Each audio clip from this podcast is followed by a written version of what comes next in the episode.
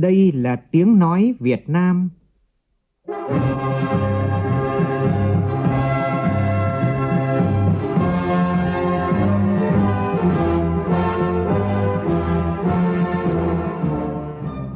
là tiếng nói Việt Nam, phát thanh từ Hà Nội, thủ đô nước Cộng hòa xã hội chủ nghĩa Việt Nam.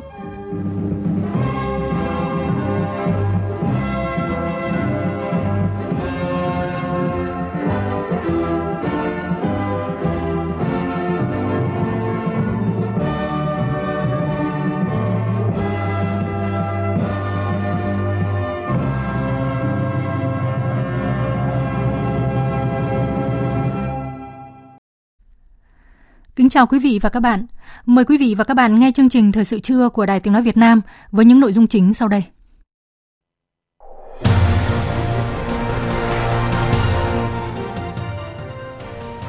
Dư luận ủng hộ quy định của Bộ Chính trị về tăng cường công tác kiểm tra giám sát của Đảng, đặc biệt đối với công tác cán bộ chống chạy chức chạy quyền. Ban chỉ đạo Trung ương về phòng chống thiên tai tổ chức chuỗi sự kiện hưởng ứng Ngày Quốc tế giảm nhẹ rủi ro thiên tai 13 tháng 10 doanh nghiệp Việt Nam đối diện với những thách thức trong chuyển đổi ứng dụng công nghệ số, một xu hướng tất yếu trong sản xuất và kinh doanh toàn cầu.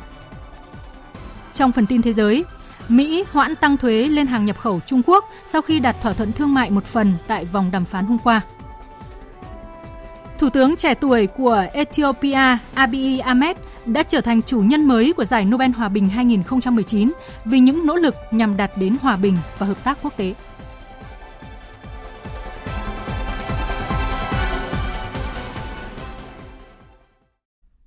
Bây giờ là nội dung chi tiết.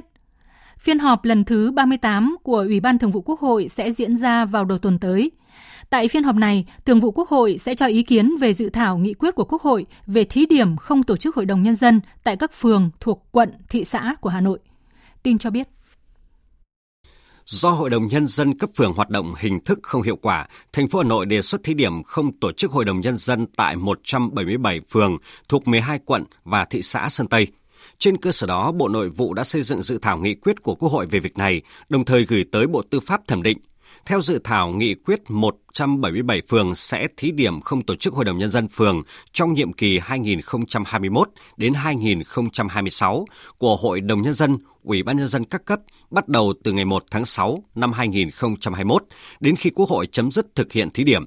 Việc xây dựng thí điểm không tổ chức hội đồng nhân dân tại các phường thuộc quận, thị xã của thành phố Hà Nội và thí điểm một số cơ chế chính sách đặc thù đối với thành phố Hà Nội nhằm từng bước nâng cao hiệu lực hiệu quả quản lý nhà nước, năng lực quản lý, điều hành của chính quyền thành phố Hà Nội, phù hợp với điều kiện phát triển kinh tế xã hội của thủ đô trong giai đoạn tới. Sáng nay tại Hà Nội, Ban chỉ đạo Trung ương về phòng chống thiên tai tổ chức chuỗi sự kiện hưởng ứng Ngày Quốc tế giảm nhẹ rủi ro do thiên tai. Phản ánh của phóng viên Phương Thoa. Phát biểu tại sự kiện, Thứ trưởng Bộ Nông nghiệp và Phát triển Nông thôn Nguyễn Hoàng Hiệp nhấn mạnh, thiên tai tại Việt Nam đã và đang diễn ra nghiêm trọng và có những yếu tố hết sức cực đoan bất thường đã gây ra thiệt hại lớn về người và tài sản. Mười năm qua, đã có hơn 3.600 người chết và mất tích do thiên tai, gây thiệt hại khoảng 288.000 tỷ đồng với các loại hình thiên tai gồm bão, lũ, lũ quét, mưa lớn, ngập lụt, hạn hán và sạt lở đất – Việt Nam cũng là một trong năm quốc gia được đánh giá bị tổn thương lớn nhất do tác động của biến đổi khí hậu, với biểu hiện rõ rệt là nước biển dâng và xâm nhập mặn. Trong khi đó, hạ tầng phòng chống thiên tai của Việt Nam còn nhiều bất cập, với hơn 5.000 km đê sông, gần 2.000 km đê biển, gần 26.000 km đê và bờ bao chống lũ, ngăn mặn. Trong đó có nhiều công trình đã đến giai đoạn cần được tu sửa, nâng cấp để đảm bảo an toàn hơn trước thiên tai. Thứ trưởng Nguyễn Hoàng Hiệp nói: Năm nay, Liên Hợp Quốc tiếp tục lựa chọn mục tiêu thứ tư của khung hành động Sendai về giảm thiểu thiệt hại và hư hỏng đối với các cơ sở thần tầng thiết yếu với thông điệp dựng xây để trường tồn. À, đây là nội dung chính để tuyên truyền vận động các cộng đồng, các quốc gia hưởng ngày quốc tế về giảm thiểu rủi ro thiên tai ngày 13 tháng 10. Đây là những thông điệp rất phù hợp với Việt Nam trong giai đoạn này. Tại sự kiện diễn ra lễ ra mắt đối tác giảm nhẹ rủi ro thiên tai, Bộ Nông nghiệp và Phát triển Nông thôn thay mặt các cơ quan của chính phủ tham gia ký khung đối tác với các tổ chức quốc tế và các tổ chức phi chính phủ quốc tế để ghi nhận sự hợp tác cùng nhau thực hiện mục tiêu giảm nhẹ rủi ro thiên tai. Giám đốc Ngân hàng châu Á ADB Eric Sidwick một trong những đối tác tham gia khẳng định. Thiên tai xảy ra tốc độ ngày càng tăng. Sứ mệnh của chúng ta là hỗ trợ giúp đỡ giảm nhẹ rủi ro thiên tai và hoạt động hiệu quả. ADB cam kết cùng các đối tác nỗ lực hết sức để hoạt động đạt hiệu quả, tránh tác động thực tế của thiên tai đến cuộc sống con người, xã hội đang hiện hữu tại Việt Nam. Dịp này, ban tổ chức trao giải cuộc thi Giải cứu trái đất, trẻ em sáng tác nhân vật siêu anh hùng đẩy lùi thiên tai và biến đổi khí hậu – ngay trong ngày hôm nay, ban tổ chức cũng phát động giải báo chí toàn quốc về phòng chống thiên tai lần thứ nhất năm 2019 với chủ đề Giảm thiểu thiệt hại do thiên tai, chủ động thích ứng với biến đổi khí hậu bắt đầu từ cộng đồng. Đây là hoạt động thiết thực và ý nghĩa, cho thấy vai trò quan trọng của công tác thông tin truyền thông, một trong những giải pháp hữu hiệu nhằm nâng cao nhận thức của các cấp chính quyền và người dân, góp phần giảm nhẹ rủi ro thiên tai. Thời gian nhận tác phẩm dự thi từ hôm nay đến hết ngày 31 tháng 3 năm 2020. Cũng trong hai ngày hôm nay và ngày mai, phái đoàn Liên minh châu Âu cùng tổ chức Keep Hà Nội Clean tổ chức chiến dịch dọn rác làm sạch khu vực sông Hồng và cầu Long Biên. Đây là hoạt động nằm trong khuôn khổ tuần lễ ngoại giao khí hậu châu Âu 2019. Tham gia chiến dịch có đại sứ bổ nhiệm của phái đoàn Liên minh châu Âu tại Việt Nam, ông Giorgio Alipati, các nhân viên của phái đoàn Liên minh châu Âu và khoảng 200 tình nguyện viên của tổ chức Keep Hà Nội Clean cùng với người dân địa phương. Nhóm phóng viên Quỳnh Hoa và Ngọc Anh phản ánh. Cầu Long Biên là một công trình đặc biệt của thủ đô Hà Nội. Sông Hồng cũng là một phần không thể thiếu trong lịch sử hình thành và phát triển của thành phố. Tuy nhiên, phía sau chợ Long Biên, giáp bờ sông Hồng và gần chân cầu Long Biên có một cộng đồng khoảng 300 đến 500 người sinh sống. Khu vực này tập trung một lượng rác thải lớn, do đường vào khu vực nhỏ và dài, công ty vệ sinh môi trường không thể tiếp cận để thu dọn rác, nên phần lớn người dân vứt rác ra khu vực trũng ngay cạnh sông, khiến khu vực này bị ô nhiễm nghiêm trọng. Chính vì thế mà việc tham gia chiến dịch dọn rác tại sông Hồng và cầu Long Biên là hành động thiết thực không chỉ bảo vệ môi trường, mà còn góp phần bảo vệ di sản của thành phố nghìn năm văn hiến. Phát biểu tại sự kiện, đại sứ bổ nhiệm của phái đoàn Liên minh châu Âu tại Việt Nam, ông Giorgio Aliberti cho biết. Mặc dù Hà Nội thì à, không có bãi biển, nhưng việc dọn dẹp quanh nơi sống của chúng ta là một ví dụ tốt về hành động mà tự ta thì có thể thực hiện được. Nếu muốn phát triển bền vững hơn, chúng ta phải thay đổi hành vi và trân trọng thiên nhiên hơn. Mục tiêu của chiến dịch không những là để dọn dẹp mà còn để nâng cao nhận thức về vấn đề này. Tham gia chiến dịch, mỗi ngày có khoảng 200 tình nguyện viên cùng các dụng cụ cần thiết như găng tay, mũ, áo, kẹp gắp rác và bao tải tham gia dọn dẹp rác thải dọc theo bờ sông Hồng, khu vực chân cầu Long Biên. Trong phạm vi chiến dịch này, khu vực dân cư cũng sẽ được cung cấp các thùng rác lớn và các hộ sẽ chia sẻ nhiệm vụ hàng ngày để đảm bảo các thùng rác lớn này được đẩy ra khỏi khu phố, nơi việc thu dọn rác có thể thực hiện. Ở khu vực chân cầu Long Biên có rất nhiều hộ nghèo, nên việc thực hiện chương trình sẽ hỗ trợ các hộ dân trong việc giữ gìn môi trường sống sạch sẽ, làm giảm lượng rác thải xả ra sông.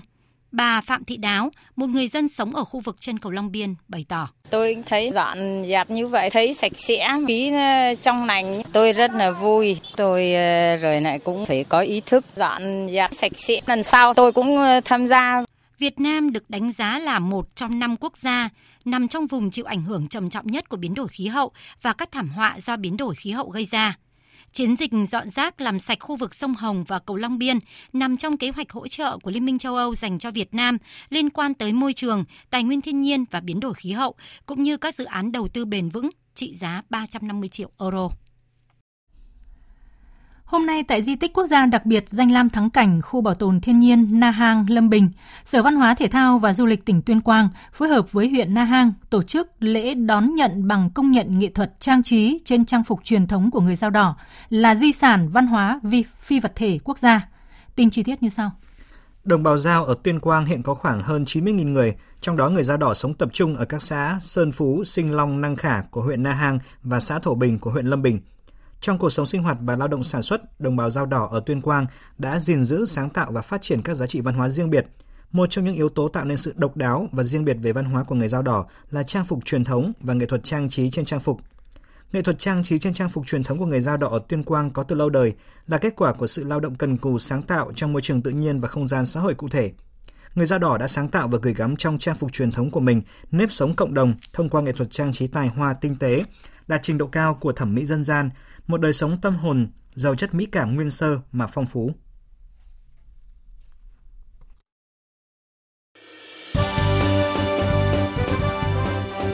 Thời sự tiếng nói Việt Nam. Thông tin nhanh.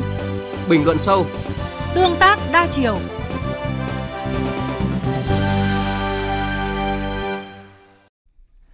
Thưa quý vị và các bạn, Bộ Chính trị vừa thông báo kết luận tiếp tục thực hiện nghị quyết Trung ương 5 khóa 10 về tăng cường công tác kiểm tra giám sát của Đảng. Trong đó, Bộ Chính trị yêu cầu tập trung hoàn thiện cơ chế kiểm tra giám sát đối với công tác cán bộ, chống chạy chức, chạy quyền. Quy định này nhận được nhiều ý kiến đồng tình ủng hộ của dư luận. Ghi nhận của phóng viên Lại Hoa. Cán bộ đảng viên và nhân dân cho rằng trong những năm gần đây, nhiều vụ việc phức tạp, nhạy cảm, nổi cộm, dư luận bức xúc được tập trung lãnh đạo chỉ đạo kiểm tra giám sát và xử lý kịp thời nghiêm minh. Tuy nhiên, có nơi thời điểm lãnh đạo công tác kiểm tra chưa chủ động, thường xuyên, chưa giáo diết, thiếu quyết liệt, vẫn còn tình trạng nể nang né tránh. Ông Vũ Mão, nguyên chủ nhiệm văn phòng Quốc hội cho rằng vai trò công tác thanh tra đó, kiểm tra của Đảng rất quan trọng.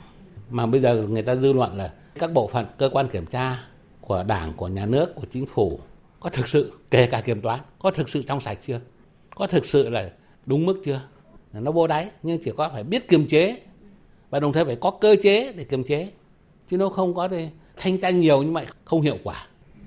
Các ý kiến cho rằng người đứng đầu cấp ủy phải xác định trách nhiệm của mình, trực tiếp, thường xuyên lãnh đạo và thực hiện nhiệm vụ kiểm tra giám sát, đồng thời tập trung hoàn thiện cơ chế kiểm tra giám sát đối với cán bộ thực thi quyền lực của người có chức có quyền, chống chạy chức chạy quyền, chạy khen thưởng, suy thoái tư tưởng chính trị, đạo đức, lối sống, phòng chống tham nhũng lãng phí, lợi ích nhóm.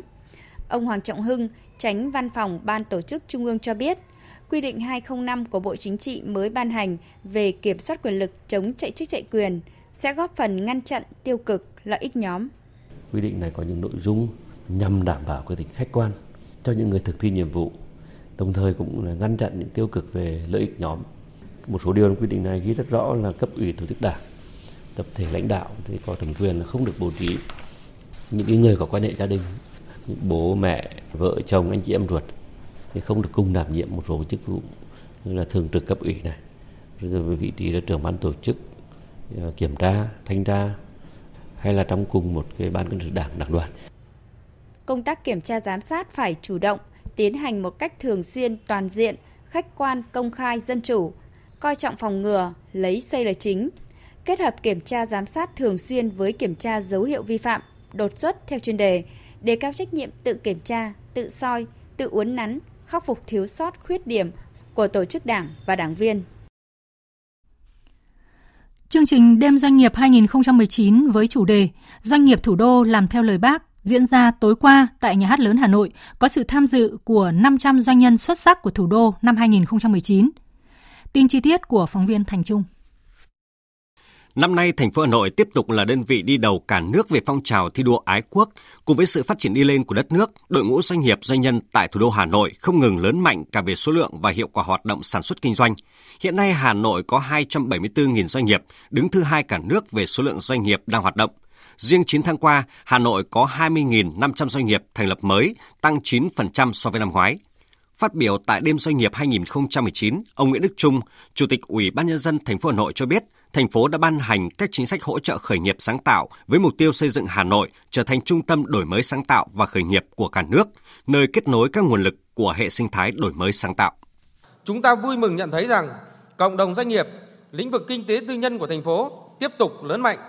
Chưa bao giờ số lượng doanh nghiệp của thành phố có sự phát triển mạnh mẽ như trong thời gian vừa qua. Khu vực kinh tế tư nhân dần trở thành một động lực quan trọng của kinh tế thủ đô với tỷ trọng nâng dần từ 37,5% GRDP vào năm 2015 lên 39% vào năm 2018. Với nguồn lực đó, kinh tế thủ đô đã đạt mức tăng trưởng khá, đóng góp tích cực chung vào tăng trưởng của cả nước. Trong đêm doanh nghiệp 2019, ban tổ chức đã tôn vinh hơn 100 doanh nghiệp đại diện cho gần 271.000 doanh nghiệp thủ đô có thành tích xuất sắc năm 2019. Dịp này, các doanh nghiệp thủ đô Hà Nội đã ủng hộ gần 2 tỷ 400 triệu đồng để tặng quà cho trẻ em có hoàn cảnh đặc biệt khó khăn, các gia đình chính sách và các hộ nghèo tại thủ đô Hà Nội và cả nước. Chuyển đổi số đang trở thành một xu hướng tất yếu trong sản xuất và kinh doanh toàn cầu. Trong khi nhiều doanh nghiệp ở bên kia bán cầu chỉ nhờ hệ thống công nghệ đã có thể theo dõi được hết hoạt động sản xuất kinh doanh chính xác và hiệu quả thì nhiều doanh nghiệp lớn ở nước ta dù đã phát triển ở quy mô lớn vẫn chưa có sự đầu tư tương xứng cho công nghệ số. Để đạt được mục tiêu đó, thách thức với doanh nghiệp Việt Nam là không nhỏ. Nhân ngày Doanh nhân Việt Nam 13 tháng 10, phóng viên Nguyễn Hằng đề cập nội dung này. Theo thống kê, mặc dù hiện có tới 85% số doanh nghiệp quan tâm nền công nghệ số, nhưng lại có hơn 70% doanh nghiệp đang băn khoăn không biết làm gì để đón nhận và sẵn sàng trong bối cảnh hiện nay. Nhiều doanh nghiệp vẫn có xu hướng sử dụng lao động thủ công để thay thế máy móc. Thêm vào đó là tình trạng thiếu hụt nhân lực chuyên trách về công nghệ thông tin vẫn đang diễn ra phổ biến. Cùng với đó là dữ liệu lớn, big data vẫn là điểm yếu của nhiều doanh nghiệp. Do đó, yêu cầu đặt ra cho các doanh nghiệp tư nhân trong bối cảnh hiện nay là cần có sự chuẩn bị kỹ và phải bắt đầu ngay từ hạ tầng đến các ứng dụng công nghệ thông tin phù hợp với điều kiện của mình. Đồng thời, nhìn nhận vai trò quan trọng của đổi mới về công nghệ đối với việc nâng cao năng suất, chất lượng của hàng hóa, dịch vụ cũng như khả năng của doanh nghiệp. Từ kinh nghiệm phát triển chuyển đổi số của doanh nghiệp mình, ông Phạm Ngô Quốc Thắng, Chủ tịch Hội đồng Quản trị Công ty Cổ phần Lavifood cho biết, bí quyết của công ty là chú trọng đào tạo nguồn nhân lực chất lượng cao để điều hành tốt được các hệ thống máy móc. Đến nay, các sản phẩm của công ty đã và đang có mặt tại nhiều thị trường ở năm châu lục và doanh thu luôn tăng trưởng đều qua các năm. Là về hệ thống quản trị thì chúng tôi áp dụng các công nghệ à, 4.0 như là chúng tôi kết nối từ ERP, ERP cho đến à, e-farm, e-logistics. Chúng tôi liên kết được là cuối cùng là tối ưu hóa trong vấn đề quản trị và làm giảm được cái chi phí và nâng cao cái năng suất cũng như là cái hiệu quả trong công việc và trong kinh doanh. Thì hiện nay là khi mà đưa vào ứng dụng công nghệ nhân lực của chúng tôi đi được khoảng 50% rồi.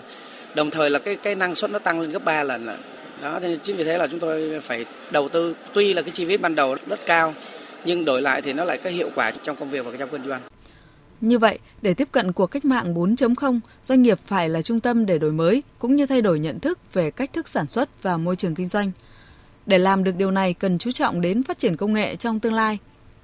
Nêu thực tế về việc ứng dụng công nghệ của doanh nghiệp, ông Phạm Văn Tấn, giám đốc công ty cổ phần thiết bị gốm sứ và khuôn ép Foshan cho biết, trước đây để hàn 30 tấm khuôn ép gốm sứ một ngày, doanh nghiệp phải cần đến 5 công nhân.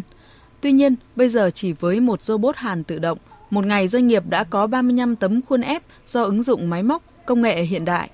Ông Phạm Văn Tấn nêu thực tế của doanh nghiệp. Từ năm ngoái đến năm nay cái tổng cái mức của đầu tư của tôi vào máy móc thiết bị cỡ khoảng độ hơn một triệu đô. Thế nhưng mà bù lại thì năng suất nó rất tốt, chất lượng nó rất cao và nó thể hiện bằng kết quả là tất cả các đơn hàng của mình là luôn luôn là làm không kịp. Theo các chuyên gia, để có được chỗ đứng vững chắc trên thị trường trong và ngoài nước, doanh nghiệp cần tập trung chuyển đổi trong vòng 3 đến 5 năm để chuyển dịch dần sang doanh nghiệp 4.0, công nghệ số hóa, xây dựng thế mạnh và giá trị cốt lõi của doanh nghiệp dựa trên đổi mới sáng tạo. Khi doanh nghiệp nhiều nước đã ở một bước tiến khá xa trong chuyển đổi số, doanh nghiệp Việt không còn cách nào khác là phải thay đổi từ việc phát huy nội lực, bắt kịp xu hướng của thế giới để tiến xa hơn trong môi trường kinh doanh nhiều biến đổi. Trong hai ngày 18 và 19 tháng 10 tới đây, Bộ Nông nghiệp và Phát triển Nông thôn phối hợp với các bộ ngành có liên quan và Ủy ban Nhân dân tỉnh Nam Định tổ chức hội nghị toàn quốc tổng kết 10 năm chương trình mục tiêu quốc gia xây dựng nông thôn mới giai đoạn từ năm 2010 đến năm 2020. Tại cuộc họp báo diễn ra chiều qua, đại diện ban tổ chức cho biết Đến nay, cả nước đã có 7 tỉnh thành phố có 100% số xã đạt chuẩn nông thôn mới, gồm Hà Nam, Nam Định, Thái Bình, Đà Nẵng, Đồng Nai, Bình Dương và Cần Thơ. Thứ trưởng Bộ Nông nghiệp và Phát triển Nông thôn Trần Thanh Nam cho biết, chúng ta đã hoàn thành mục tiêu 5 năm giai đoạn 2016-2020, sớm gần 2 năm so với mục tiêu của Đảng, Quốc hội và Chính phủ giao. Trên cơ sở kết quả đạt được thì Thủ tướng Chính phủ là quyết định tổ chức tổng kết trước thời hạn chương trình mục tiêu quốc gia xây dựng nông thôn mới nhằm đánh giá một cách toàn diện những kết quả đạt được, những bài học kinh nghiệm và rút ra những vấn đề gì nó còn khó khăn trong quá trình xây dựng nông thôn mới. Từ đó định hướng cho cái giai đoạn tiếp theo cho năm 2021, 2025 và dành riêng cho một năm 2020 tập trung chỉ đạo hoàn chỉnh các chỉ tiêu, mục tiêu mà các địa phương đã đề ra tiếp tục hoàn thiện và đồng thời cũng là xây dựng cái khung khổ chính sách cho giai đoạn tiếp theo đó là giai đoạn 2021 2025 Bệnh viện Tai mũi họng Trung ương vừa tổ chức kỷ niệm 50 năm thành lập năm 1969-2019 và đón nhận bằng khen của Thủ tướng Chính phủ trao tặng. Thứ trưởng Thường trực Bộ Nội vụ ông Nguyễn Trọng Thừa và Bộ trưởng Bộ Y tế Nguyễn Thị Kim Tiến đã tới dự. Phóng viên Huyền Trang thông tin. 50 năm qua, Bệnh viện Tai mũi họng Trung ương đã đáp ứng nhu cầu khám chữa bệnh của nhân dân, xứng đáng là đơn vị đầu ngành về tai mũi họng. Hiện nay, bệnh viện có 10 phòng chức năng, 11 khoa lâm sàng, 3 khoa cận lâm sàng và gần 300 giường bệnh. Đội ngũ cán bộ y tế gần 400 người đảm nhiệm công tác thăm khám và điều trị bệnh cho bệnh nhân. Trong vòng 10 năm qua, bệnh viện đã triển khai các khóa đào tạo chuyên khoa tai mũi họng cho các bệnh viện tuyến cơ sở, góp phần phát triển đội ngũ ngành, chuyển giao cho tuyến dưới nhiều kỹ thuật hiện đại. Các cán bộ được cử đi hỗ trợ tuyến y tế cơ sở đã hoàn thành tốt nhiệm vụ, góp phần nâng cao trình độ chuyên môn, nâng cao chất lượng khám chữa bệnh tuyến dưới. Hiện tại, bệnh viện đã ứng dụng các trang thiết bị hiện đại, triển khai các kỹ thuật mới trong công tác khám chữa bệnh. Đây là động lực và là tiền đề để bệnh viện tiếp tục phát triển các kỹ thuật chuyên sâu và hiện đại trong giai đoạn mới. Ông Phạm Tuấn Cảnh, Giám đốc Bệnh viện Tai Mũi Họng Trung ương cho biết. Chúng tôi thì à, đặt nhiệm vụ là ờ, tiếp tục phát triển cái truyền thống 50 năm của bệnh viện thì sẽ tiếp tục phát triển những mũi nhọn về khoa học kỹ thuật để cập nhật cái kiến thức để chúng ta xứng đáng với lại trong tầm khu vực cũng như là quốc tế và từ những cái thành tựu về nghiên cứu khoa học cập nhật kiến thức ờ, khoa học kỹ thuật thì chúng tôi sẽ chuyển giao các kỹ thuật cho tuyến dưới để đảm bảo cái mạng lưới tai mũi họng được phủ khắp toàn quốc mà nâng cao chất lượng điều trị cho bệnh nhân tai mũi họng trong toàn quốc. Sáng nay tại trường Đại học Cần Thơ, Bộ Giáo dục và Đào tạo phối hợp với Ủy ban An toàn giao thông quốc gia và công ty Honda Việt Nam tổ chức hoạt động tuyên truyền giáo dục pháp luật về an toàn giao thông đường bộ và hướng dẫn trực tiếp các kỹ năng lái xe mô tô an toàn cho sinh viên. Buổi tuyên truyền huy động được hơn 1.500 sinh viên trường cao đẳng Đại học Cần Thơ tham dự. Tin của phóng viên Thanh Tú, thường trú tại khu vực đồng bằng sông Cửu Long. Tại buổi tuyên truyền pháp luật về giao thông đường bộ và kỹ năng lái xe mô tô an toàn cho sinh viên sáng nay, ông Bùi Văn Linh, vụ trưởng vụ giáo dục chính trị và công tác học sinh sinh viên Bộ Giáo dục và Đào tạo cho biết, ở Việt Nam, mỗi năm tổn thất do tai nạn giao thông gây ra là gần 50.000 tỷ đồng, bằng 30% ngân sách giáo dục và 60% giá trị xuất khẩu lúa gạo, tương đương 1,5 triệu người không có thu nhập trong một năm. Để giảm tai nạn giao thông một cách bền vững, cần tăng cường tuyên truyền phổ biến giáo dục pháp luật về an toàn giao thông, kỹ năng tham gia giao thông an toàn nhằm nâng cao nhận thức, ý thức tham gia giao thông, trong đó việc chú trọng trang bị và nâng cao kỹ năng xử lý và điều khiển phương tiện tham gia giao thông an toàn là hết sức quan trọng và cần thiết. Em Thạch Thị Mỹ Hiệp, sinh viên khóa 43, chuyên ngành luật trường Đại học Cần Thơ, chia sẻ Buổi tuyên truyền mang đến nhiều kiến thức bổ ích và thiết thực để các bạn sinh viên được nắm kỹ, hiểu rõ hơn về luật an toàn giao thông, từ đó có ý thức và có trách nhiệm hơn khi tham gia giao thông. Khi tham gia giao thông thì à, chú ý an toàn, đặc biệt là mùa nước lên thì cẩn thận, chú ý mọi người an toàn nữa. Ngoài ra thì à, em ở à, ở tỉnh á, nên là khi mà về quê á, về nhà thì em có em nhỏ có hàng xóm trước tiên là em thực hiện đúng cái việc tham gia giao thông của mình để cho mọi người nhìn thấy rồi sau đó là nói với mọi người là chú ý an toàn khi mà À, chạy trên đường để cho mọi người tất cả mọi người đều an toàn hết. Thưa quý vị và các bạn, từ chiều từ buổi trưa cho đến chiều ngày 10 tháng 10 vừa qua, một số khu dân cư phía Nam Hà Nội phát hiện nước máy có mùi khét và hắc như mùi đốt đồ nhựa. Tuy nhiên, sau 3 ngày, đến sáng nay tại khu trung cư HH Linh Đàm, mùi khét trong nước vẫn chưa giảm. Ghi nhận sau đây của phóng viên Phương Thoa. Nhiều người dân trung cư HH Linh Đàm cụ thể là cư dân ở khu HH1C và HH2A, sáng nay vẫn phải sử dụng nước dự phòng vì nước máy có mùi khét, hắc nồng nặc như là mùi nhựa cháy.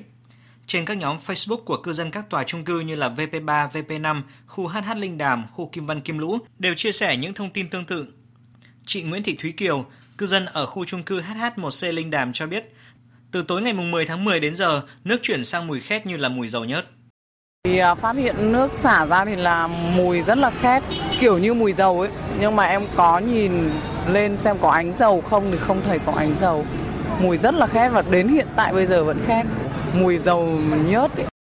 Nhiều cư dân tòa nhà VP3, VP5 và HH ở khu vực Linh Đàm cho biết do nước máy có mùi khét nồng nặc nên họ phải sử dụng nước sau khi đã lọc qua bằng máy lọc nước để đánh răng rửa mặt buổi sáng. Anh Lê Bảo Ngọc, cư dân ở khu chung cư HH2A Linh Đàm lo lắng cho biết. Ờ, trước mắt thì nhà tôi thì vẫn dùng nước đấy để, để tắm giặt. còn à, về ăn uống thì nhà tôi lại mua thêm cái bình nước riêng. Cũng rất là phức tạp do gia đình.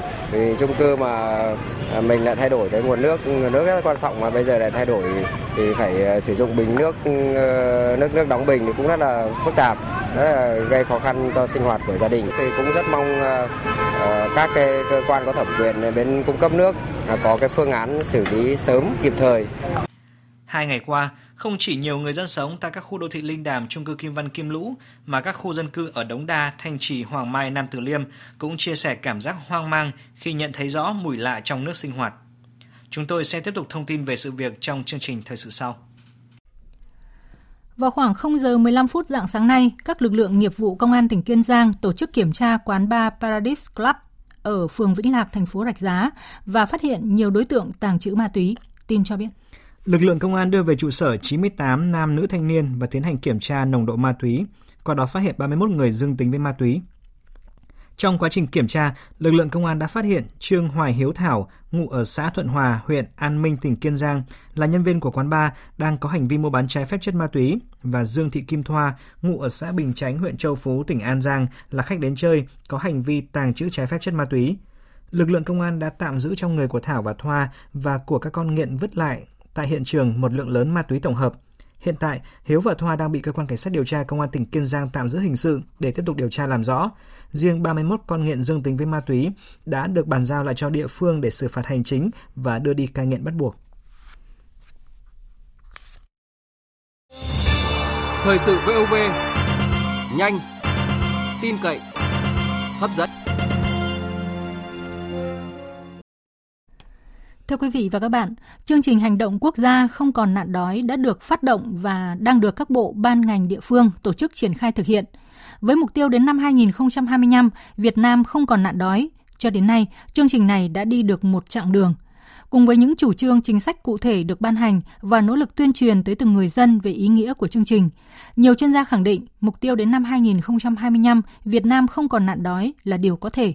Tuy vậy, vẫn còn không ít những thách thức và khó khăn – Cùng nhìn lại tiến độ thực hiện chương trình mục tiêu quốc gia không còn nạn đói, các kết quả ý nghĩa, những đánh giá và ghi nhận được đề cập trong cuộc trao đổi sau đây với ông Phan Văn Tấn, Văn phòng Thường trực Chương trình Hành động Quốc gia không còn nạn đói, Bộ Nông nghiệp và Phát triển Nông thôn. Mời quý vị và các bạn cùng nghe.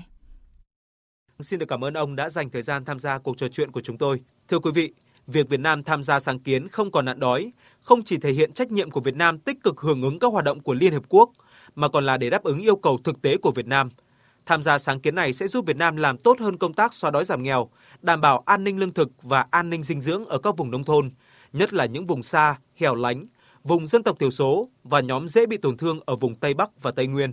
Để hiểu rõ thêm về những nhiệm vụ cần phải thực hiện, cũng như thực tế hiện nay tại Việt Nam, xin mời khách mời cũng như quý thính giả hãy cùng đến với phần tổng hợp ngắn ngay sau đây. Ngày 12 tháng 6 năm 2018, Thủ tướng Chính phủ đã ký ban hành quyết định số 712 về chương trình hành động quốc gia không còn nạn đói ở Việt Nam đến năm 2025. Có 5 nhiệm vụ chính cần thực hiện là cơ bản các hộ có đủ lương thực thực phẩm đảm bảo dinh dưỡng quanh năm, giảm suy dinh dưỡng ở trẻ em dưới 2 tuổi, phát triển hệ thống lương thực thực phẩm bền vững, phần lớn các hộ nông dân sản xuất nhỏ tăng năng suất và thu nhập, phấn đấu không còn thất thoát hoặc lãng phí lương thực thực phẩm. Theo Bộ trưởng Bộ Nông nghiệp và Phát triển Nông thôn, ông Nguyễn Xuân Cường, Việt Nam đã được công nhận là một trong những nước đạt được thành công đáng kể về giảm thiểu số người đói và nghèo, thu nhập bình quân đầu người đã tăng. Tuy nhiên, người Việt đang mất cân bằng dinh dưỡng, đặc biệt là suy dinh dưỡng trẻ em ở các tỉnh miền núi và Tây Nguyên. Thông qua chương trình hành động quốc gia này, Việt Nam phấn đấu tiến tới thu hẹp khoảng cách tăng cường an ninh lương thực và cải thiện dinh dưỡng. Cho đến nay thì chúng ta đã có những đánh giá như thế nào về chương trình này và kết quả ban đầu của chương trình này như thế nào ạ? Đến thời điểm này thì được ờ, các cái đơn vị rất là quan tâm, đặc biệt là FAO đã hỗ trợ kỹ thuật cho chúng tôi. Thứ nhất là đi khảo sát, đánh giá để đề xuất cái mô hình thí điểm này. Thứ hai là tiếp tục trong những cái tháng cuối năm này là họ sẽ hỗ trợ chúng tôi là tổ chức tập huấn, đào tạo cho những người dân triển khai mô hình để thực hiện xây dựng mô hình dinh dưỡng này. Tiếp tục là cái tổ chức thứ hai là tổ chức CIAT, rồi tổ chức HKI, rồi UNICEF, tất cả các cái tổ chức này họ cũng rất là quan tâm. Trong thời gian tới thì kế hoạch triển khai hành động chương trình không còn nạn đói ra sao ạ? Chương trình không còn nạn đói nhưng đây chúng ta là đói về dinh dưỡng. Dinh dưỡng nếu không đảm bảo về dinh dưỡng cho bà đặc biệt là bà mẹ và trẻ em thì nó sẽ gây nên là rất nhiều cái hiệu ứng là không tốt đấy là chính là cái mà chương trình này đang muốn đề cập thì trong đó có rất nhiều nội dung mà bây giờ chúng tôi đang xây dựng về các cái chỉ số và các nội dung ờ, đang ờ, mới trong cái quá trình ờ, triển khai để làm thí điểm sau đó thì đúc rút và lấy cái tài liệu đấy làm hướng dẫn, nhân rộng ra các cái tỉnh trước mắt là các cái tỉnh có huyện nghèo. Xin ông có thể chia sẻ những kỳ vọng của mình đối với chương trình này, cũng như những thách thức và khó khăn được đặt ra cụ thể như thế nào ạ? Mong muốn và tiếp tục để cái chương trình này à, thực hiện được cái nhiệm vụ mà thủ tướng đã cam kết với Liên Hợp Quốc. Và đặc biệt là thành công cái chương trình này thì cái sự gắn kết rất là giữa các bộ ban ngành và đặc biệt là chính phủ cho phép cái sự lồng ghép giữa cái chương trình không uh, chương trình mục tiêu quốc gia giảm nghèo để triển khai uh, các cái phần uh, hỗ trợ để ờ, người dân làm ờ, chính là những cái hỗ trợ sinh kế. Thì là phần này là để hỗ trợ cho người dân là triển khai các cái mô hình các cái dự án về cái nông nghiệp nhưng nông nghiệp để đảm bảo dinh dưỡng. Như chúng tôi đi khảo sát và đánh giá ở một số cái nơi như mấy cái ba cái điểm thi điểm ấy, thì người dân ở đây là rất là thiếu. Thì rất là mong muốn là cái sự phối hợp và cái sự hỗ trợ của nhà nước đến những người dân này cho cái phần mà đang thực hiện là cái phần mà cái các dự án giảm nghèo này tập trung vào những nội dung này để cho hỗ trợ cái sinh kế. Vâng, chỉ còn 6 năm nữa để hoàn thành mục tiêu đến năm 2025, Việt Nam không còn nạn đói và chặng đường để đi đến mục tiêu này chắc chắn sẽ có không ít những khó khăn. Bởi đây là một chương trình lớn có sự phối hợp chặt chẽ giữa nhiều cơ quan, bộ ngành và được lồng ghép vào nhiều chương trình mục tiêu quốc gia khác. Lộ trình đi đến mục tiêu cũng đã được xác định cụ thể, nhưng phía trước vẫn còn rất nhiều điều phải làm. Một lần nữa xin được cảm ơn ông đã tham gia cuộc trò chuyện ngày hôm nay của chúng tôi. Quý vị và các bạn đang nghe chương trình Thời sự trưa của Đài Tiếng Nói Việt Nam. Tiếp sau đây, biên tập viên Xuân Ninh sẽ chuyển đến quý vị tin gió mùa Đông Bắc. Theo Trung tâm Dự báo Khí tượng Thủy văn Trung ương, khoảng chiều ngày mai không khí lạnh sẽ ảnh hưởng yếu đến vùng núi Bắc Bộ. Từ thứ hai đầu tuần tới, không khí lạnh sẽ tăng cường mạnh hơn và ảnh hưởng đến khu vực phía Đông Bắc Bộ và Bắc Trung Bộ. Do ảnh hưởng của rãnh áp thấp trong ngày hôm nay và ngày mai 13 tháng 10, ở vùng núi Bắc Bộ có mưa rào và rông rải rác. Riêng tại các tỉnh Hà Giang, Tuyên Quang, Lào Cai, Yên Bái, Lai Châu, cục bộ có mưa to. Trong mưa rông có khả năng xảy ra lốc xét và gió giật mạnh. Trong ngày thứ hai và thứ ba tuần tới, tức 14-15 tháng 10, ở phía đông bắc bộ có mưa nhiều nơi, ở khu vực từ Thanh Hóa đến Quảng Ngãi có mưa, mưa vừa, có nơi mưa to đến rất to và rông. Ở các tỉnh Bắc Bộ trong đó có thủ đô Hà Nội và Thanh Hóa trời chuyển lạnh vào đêm và sáng sớm, với nhiệt độ thấp nhất phổ biến từ 20 đến 23 độ. Vùng núi có nơi chuyển rét với nhiệt độ thấp nhất từ 16 đến 19 độ.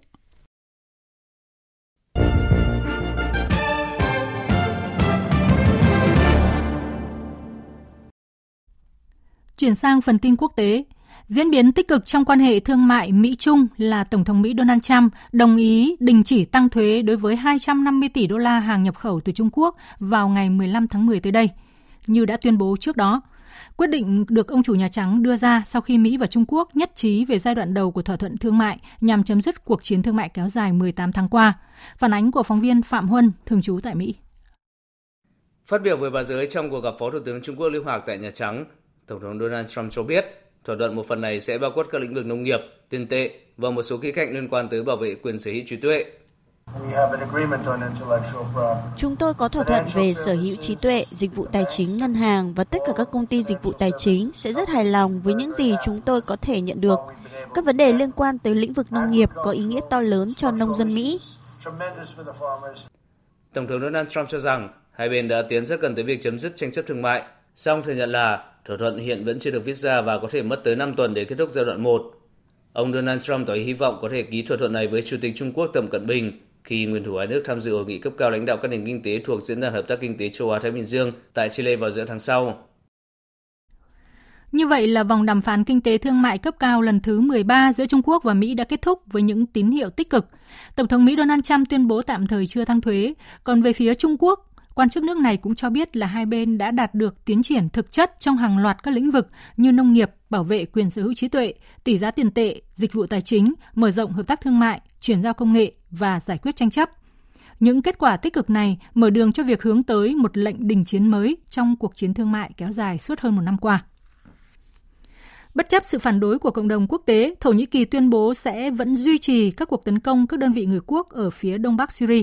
Phóng viên Ngọc Thạch từ Trung Đông đưa tin. Tổng thống Thổ Nhĩ Kỳ Tayyip Erdogan khẳng định sẽ không dừng bước dù đang nhận được các mối đe dọa. Thổ Nhĩ Kỳ sẽ đảm bảo an ninh cho biên giới phía Nam và đảm bảo an toàn cho người Syria trở về. Kể từ khi bắt đầu chiến dịch mùa xuân hòa bình tới nay, hai binh sĩ Thổ Nhĩ Kỳ đã bị thiệt mạng ở vùng nông thôn Aleppo, miền Bắc Syria, ba người bị thương ở khu vực Azar, phía đông sông Euphrates. Quân đội nước này cũng đã bắt giữ hơn 1.000 phần tử thuộc tổ chức nhà nước Hồi giáo IS. Hầu hết trong số này là các chiến binh thánh chiến nước ngoài. Trong khi đó, chiến dịch này cũng đã giết chết 10 thường dân Syria và 29 thành viên của lực lượng dân chủ Syria. Cộng đồng quốc tế tiếp tục kêu gọi Thổ Nhĩ Kỳ ngừng các hoạt động quân sự trên lãnh thổ Syria. Một số nước châu Âu đã cảnh báo về một thảm họa nhân đạo trong khu vực cũng như gia tăng khủng bố vì hoạt động quân sự này của Thổ Nhĩ Kỳ. Liên minh châu Âu cũng đã phẫn nộ trước những lời đe dọa của ông Erdogan về việc mở cửa biên giới cho khoảng 3,6 người tị nạn Syria đến châu Âu. Sáng nay, bão Hagibis là cơn bão mạnh nhất trong năm đã tiếp cận quần đảo Nhật Bản và dự kiến vào chiều tối nay, tâm bão sẽ ảnh hưởng trực tiếp tới khu vực Tokai và Kanto. Cả nghìn chuyến bay đã phải hủy vì ảnh hưởng của bão. Thưa quý vị và các bạn, vượt qua hơn 300 ứng cử viên, vị thủ tướng trẻ tuổi của Ethiopia Abiy Ahmed đã trở thành chủ nhân mới của giải Nobel Hòa bình 2019 vì những nỗ lực nhằm đạt đến hòa bình và hợp tác quốc tế. Dù lên nắm quyền trong chưa đầy 2 năm, song ông đã có đã góp công lớn trong việc chấm dứt 20 năm thù địch với quốc gia láng giềng Eritrea. Ông được xem là niềm tự hào của không chỉ người dân Ethiopia mà còn là của cả châu Phi. Biên tập viên Thu Hoài tổng hợp thông tin. Trên khắp các đường phố ở thủ đô Addis Abeba, Ethiopia, bầu không khí lễ hội bao trùm. Người dân nước này không thể che giấu được niềm tự hào khi nhà lãnh đạo của mình giành được giải Nobel Hòa bình 2019. Đối với nhiều người, ông Abiy Ahmed luôn là vị thủ tướng hòa bình của đất nước. Tôi rất tự hào là một người dân Ethiopia bởi vì vị thủ tướng hòa bình của chúng tôi đã giành được giải thưởng Nobel Hòa bình. Trước đây mỗi khi nhắc tới Ethiopia là người ta nghĩ tới chiến tranh và hạn hán.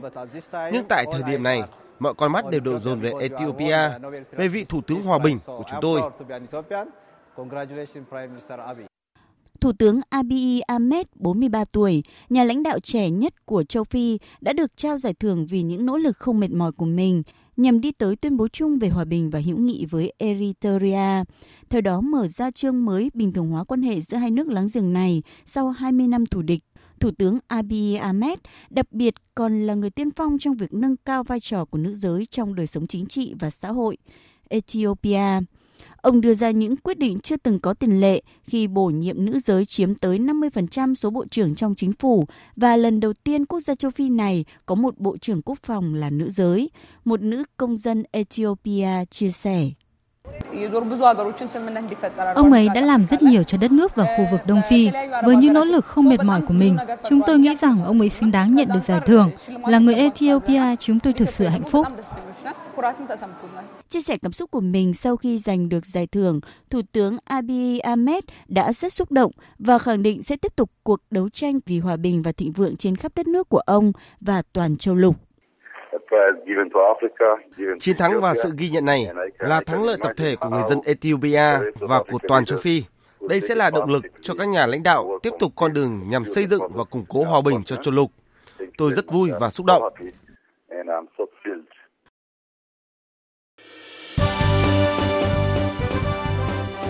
Thời sự tiếng nói Việt Nam Thông tin nhanh Bình luận sâu Tương tác đa chiều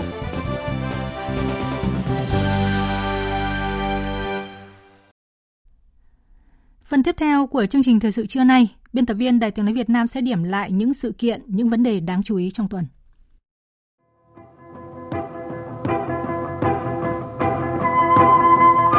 Kính chào quý vị và các bạn. Ban chấp hành Trung ương khóa 12 dành một tuần trọn vẹn cho hội nghị lần thứ 11, tập trung thảo luận cho ý kiến một bước về các dự thảo văn kiện trình Đại hội 13 của Đảng. Báo cáo tình hình kinh tế xã hội ngân sách nhà nước của năm 2019 dự kiến kế hoạch phát triển kinh tế xã hội ngân sách nhà nước của năm 2020 và một số vấn đề quan trọng khác. Báo cáo chính trị là văn kiện trung tâm của đại hội, là căn cứ cơ bản để xây dựng các văn kiện khác. Hội nghị đã tập trung nghiên cứu kỹ, thảo luận cho ý kiến về dự thảo báo cáo, tập trung vào các vấn đề lớn như đánh giá kết quả thực hiện nghị quyết Đại hội 12 của Đảng và diện mạo đất nước sau 35 năm đổi mới, 30 năm thực hiện cương lĩnh tập trung vào 10 năm gần đây. Mục tiêu phát triển đến năm 2025, tầm nhìn đến năm 2030 và đến năm 2045. Định hướng tiếp tục đổi mới, phát triển các lĩnh vực trọng yếu, các nhiệm vụ trọng tâm và các khâu đột phá chiến lược, nhận thức và giải quyết các mối quan hệ lớn trong quá trình phát triển.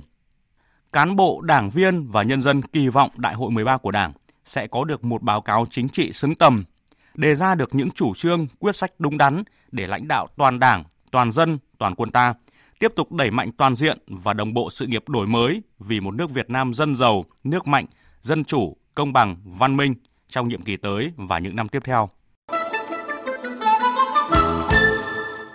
Kỷ niệm 65 năm ngày giải phóng thủ đô, mùng 10 tháng 10 năm 1954 là dịp để quảng bá rộng rãi văn hóa, con người của mảnh đất nghìn năm văn hiến đến khách du lịch trong và ngoài nước.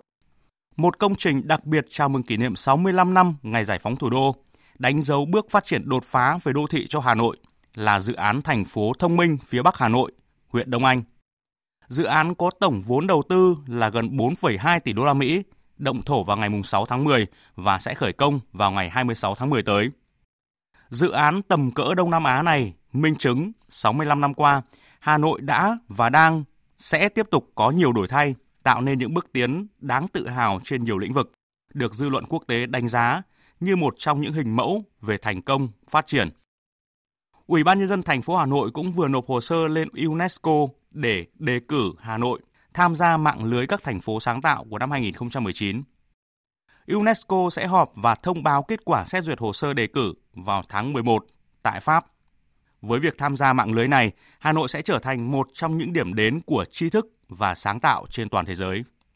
Tuy nhiên, quá trình toàn cầu hóa và hội nhập quốc tế cũng đang đặt ra những thách thức cho sự phát triển kinh tế xã hội nói chung và việc bảo tồn, phát huy các giá trị văn hóa truyền thống Hà Nội nói riêng. Liên tiếp những tin vui về sự phát triển mạnh mẽ của đất nước. Theo đánh giá mới nhất của Diễn đàn Kinh tế Thế giới, chỉ số năng lực cạnh tranh toàn cầu của nước ta đã tăng 10 bậc, lên vị trí thứ 67 trong số hơn 140 nền kinh tế được xếp hạng. Việt Nam là quốc gia có điểm số tăng mạnh nhất toàn cầu, nằm trong khu vực châu Á, Thái Bình Dương, có năng lực cạnh tranh cao nhất thế giới. Năm nay là năm thứ 6 liên tiếp, chính phủ ban hành các nghị quyết về cải thiện môi trường kinh doanh, nâng cao năng lực cạnh tranh. Việc nước ta trở thành quán quân trong cuộc đua cải thiện thứ hạng trong bảng xếp hạng năng lực cạnh tranh toàn cầu là minh chứng rõ nhất cho nỗ lực bền bỉ trong cải cách của chính phủ thời gian vừa qua. Trong một diễn biến mới, Ngân hàng Thế giới cũng công bố dự báo Việt Nam sẽ tăng trưởng 6,6% trong năm nay với triển vọng tích cực trong trung hạn.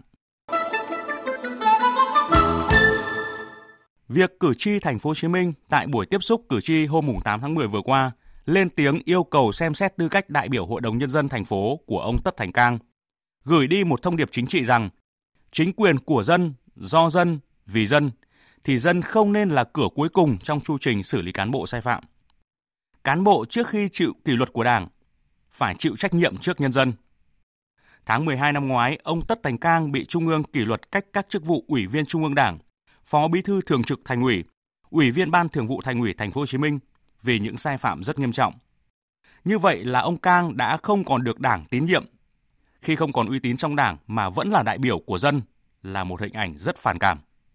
Làm cán bộ, sự nghiệp chính trị được xác lập bằng lá phiếu cử tri thì không có quy trình nào lớn hơn uy tín trước dân. Nếu thấy không còn đủ uy tín thì nên tự rút lui trước khi bị xử lý theo quy trình kỷ luật của Đảng.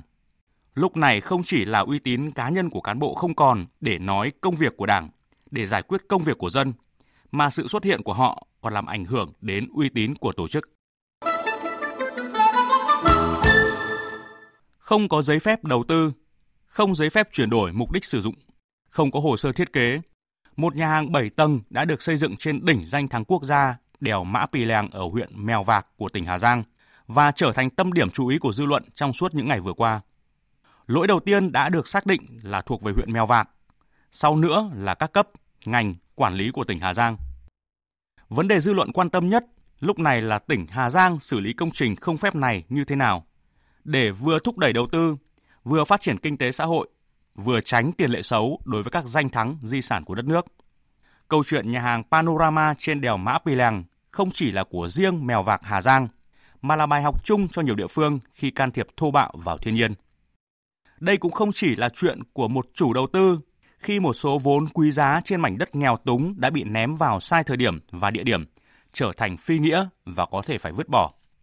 Vụ việc đang cho thấy chính quyền cơ sở không chỉ thờ ơ với một công trình, mà còn thờ ơ với cả một chiến lược làm kinh tế.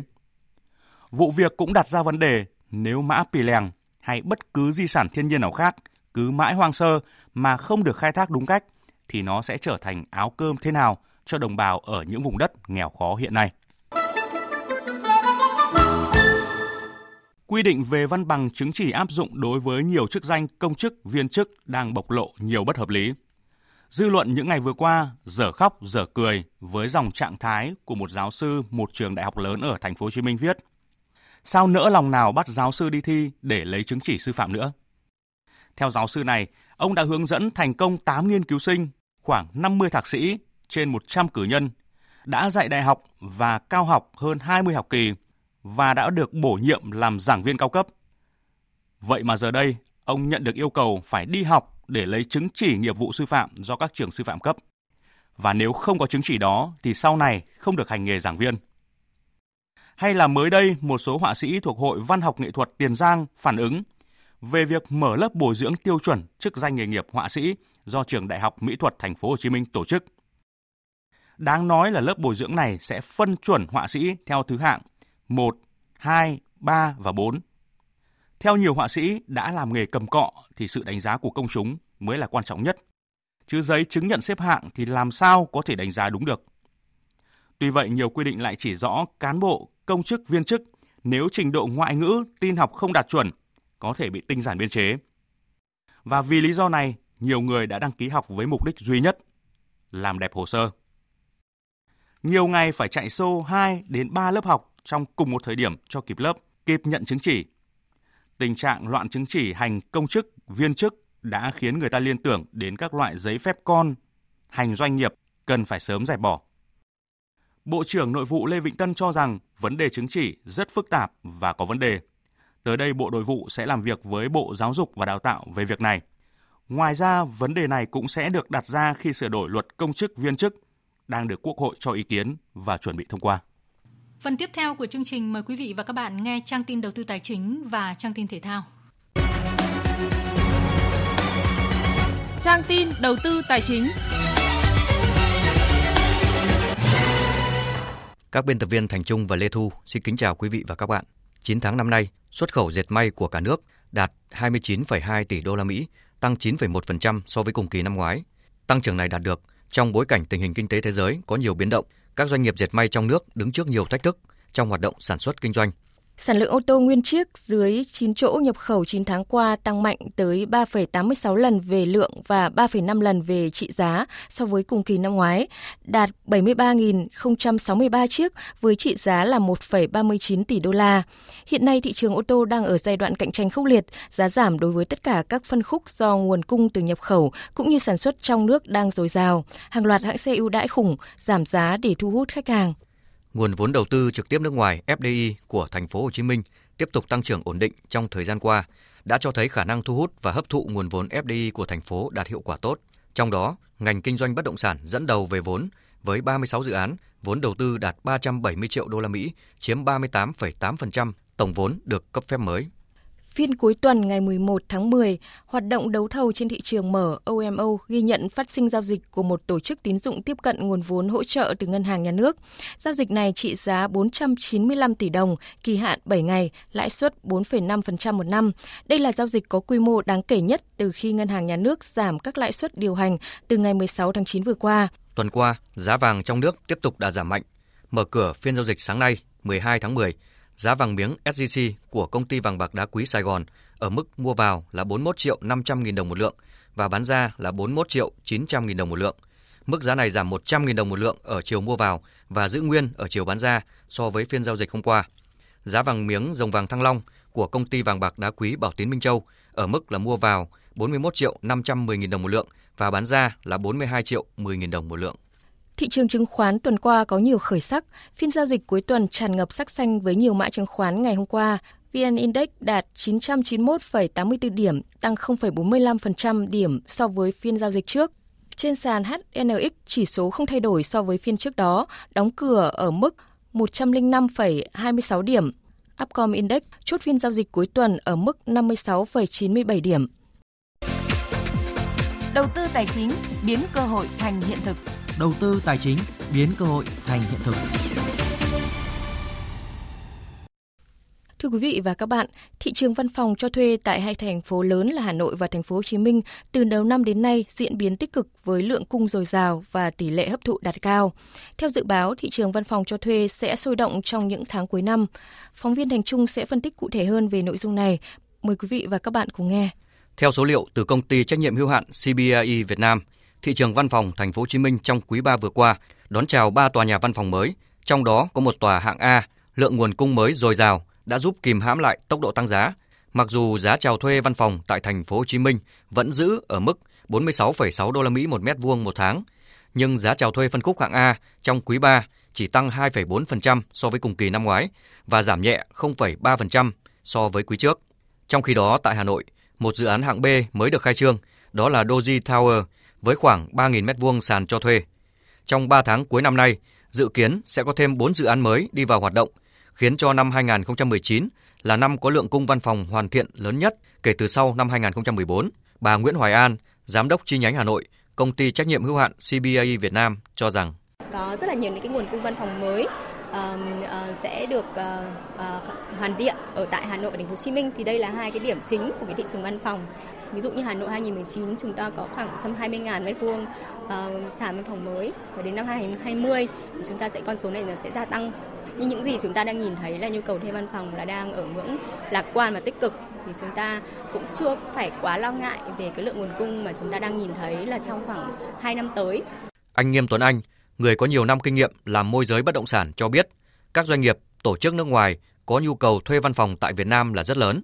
Văn phòng hạng B tại quận Tây Hồ có giá khoảng 20 đô la Mỹ một mét vuông một tháng.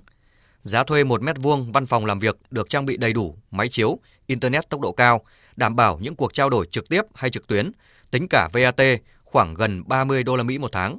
Anh Nghiêm Tuấn Anh nói: cái ờ, loại hình về văn phòng cho thuê thì sắp tới là sẽ dự báo cũng sẽ phát triển rất là mạnh tại vì là các nhà đầu tư à, quan tâm khi mà họ à, dồn nguồn vốn về à, về Việt Nam và à, kéo theo là cái lượng khách du lịch tràn về Việt Nam rất là nhiều. Là Việt Nam cũng đang lọt vào top là 10 à, quốc gia gọi là đáng sống và đáng làm việc nhất. Thì mình nghĩ là cái cái loại hình mà văn phòng cho thuê thì là, là sắp tới là sẽ nở rộ.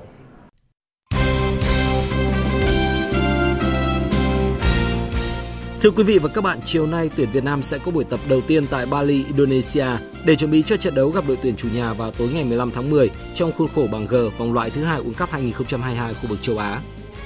Chỉ ít giờ sau chiến thắng 1-0 trước tuyển Malaysia tại sân vận động quốc gia Mỹ Đình, đội tuyển Việt Nam đã lên đường sang Indonesia vào sáng qua và có mặt tại Bali chiều cùng ngày để chuẩn bị cho trận đấu kế tiếp. Do ảnh hưởng của tình trạng mất an ninh an toàn đang xảy ra tại thủ đô Jakarta, nên địa điểm thi đấu đã chuyển sang Bali, một hòn đảo nằm cách Jakarta hơn 1.000 km và tuyển Việt Nam phải trải qua hai chặng bay. Khi đặt chân tới Bali, đội tuyển được đại sứ đặc mệnh toàn quyền Việt Nam tại Indonesia, ông Phạm Vinh Quang, cùng các cán bộ nhân viên đại sứ quán đón tại sân bay, hỗ trợ đội tuyển làm thủ tục nhập cảnh. Ông Phạm Vinh Quang cho biết sự kiện đội tuyển sang Indonesia thi đấu đã tạo tâm lý rất phấn khởi và háo hức đối với đông đảo các kiều bào đang sinh sống và làm việc tại Indonesia – Chắc chắn trong trận đấu tới sẽ có rất đông cổ động viên Việt Nam tới sân để tiếp lửa cho thầy trò huấn luyện viên Park Hang-seo. Về phía đại sứ quán cũng sẽ cử riêng một cán bộ theo sát đội tuyển để có những hỗ trợ kịp thời và cần thiết, đảm bảo đội tuyển có được điều kiện thuận lợi nhất trong thời gian ở Indonesia. Cũng liên quan tới hành trình của tuyển Việt Nam tại vòng loại World Cup 2022 khu vực châu Á, hôm nay ban tổ chức mở bán vé trực tuyến xem trận đấu tiếp theo trên sân nhà của thầy trò huấn luyện viên Park Hang-seo gặp đội tuyển các tiểu vương quốc Ả Rập thống nhất vào lúc 20 giờ ngày 14 tháng 11 trên sân vận động quốc gia Mỹ Đình. Theo thông báo của Liên đoàn bóng đá Việt Nam, vé online của trận đấu này vẫn được mở bán trên app VinID theo 3 phiên 10 giờ, 15 giờ và 22 giờ, bắt đầu từ ngày 12 tháng 10 và kéo dài cho đến khi hết vé. Có 4 mệnh giá cho khán giả lựa chọn là 200.000, 300.000, 400.000 và 500.000 đồng. Mỗi tài khoản chỉ được mua tối đa hai vé. Còn vào tối nay, đội tuyển U19 Việt Nam dưới sự dẫn dắt của huấn luyện viên Philippe Chuzier sẽ thi đấu trận chung kết giải giao hữu Bangkok Cup 2019 với tuyển Hàn Quốc. Ở lượt đấu đầu tiên của giải, tuyển U19 Việt Nam vượt qua chủ nhà U19 Thái Lan với tỷ số 1-0 nhờ pha ghi bàn duy nhất trong thời gian bù giờ hiệp 2 của Văn Tùng, còn U19 Hàn Quốc thắng đậm Uzbekistan tới 5-1. Cũng ở môn bóng đá, chủ nhà Hoa Gia Lai phải nhận thất bại nặng nề 1-4 trước Hồng Lĩnh Hà Tĩnh ở trận giao quân của bảng A, vòng chung kết giải vô địch U21 báo thanh niên 2019 diễn ra chiều qua trên sân Pleiku. Ở trận đấu còn lại ở bảng này, U21 Viettel hòa Đồng Tháp một đều. Còn tại bảng B, khởi tranh ngày hôm nay trên sân Con Tum, ngay trận giao quân, đương kim vô địch Hà Nội gặp U21 Thành phố Hồ Chí Minh và sau đó Tân Bình Phú Hiến gặp Savinet Khánh Hòa. Chuyển sang phần tin thể thao quốc tế, với kết quả lượt trận vòng loại Euro 2020 diễn ra vào đêm qua và dạng sáng nay.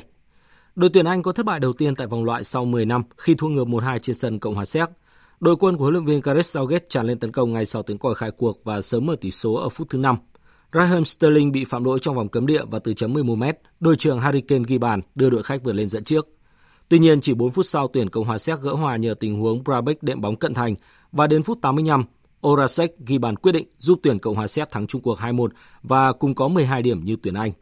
Cũng ở lượt đấu này, tuyển Bồ Đào Nha giành trận thắng thứ 3 tại vòng loại Euro 2020 khi đánh bại Luxembourg với tỷ số 3-0. Phút 16, Luxembourg để lọt lưới bàn đầu tiên từ tình huống tạt bóng của Nelson Semedo cho Bernardo Silva. Ronaldo nhân đôi cách biệt sau giờ nghỉ giải lao và Guedes ấn định chiến thắng chỉ một phút trước khi hết giờ. Nhờ trận thắng thứ ba liên tiếp, Bồ Đào Nha củng cố vị trí thứ hai bảng B Họ đang có 11 điểm sau 5 trận, hơn 4 điểm so với đội xếp thứ ba là Serbia. Trong khi đó, nhờ bàn thắng duy nhất được ghi từ chấm phạt đền của Olivier Giroud, đội tuyển Pháp trở thành đội đầu tiên thắng trên sân Iceland từ năm 2013.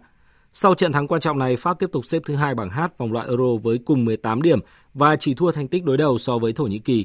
Trong khi đó, với 12 điểm, Iceland xếp thứ ba và có nguy cơ không được dự vòng chung kết.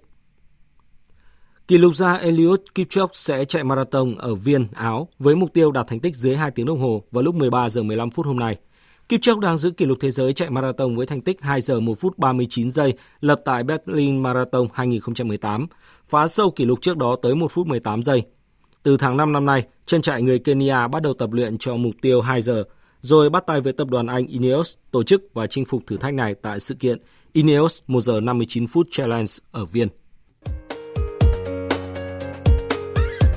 Dự báo thời tiết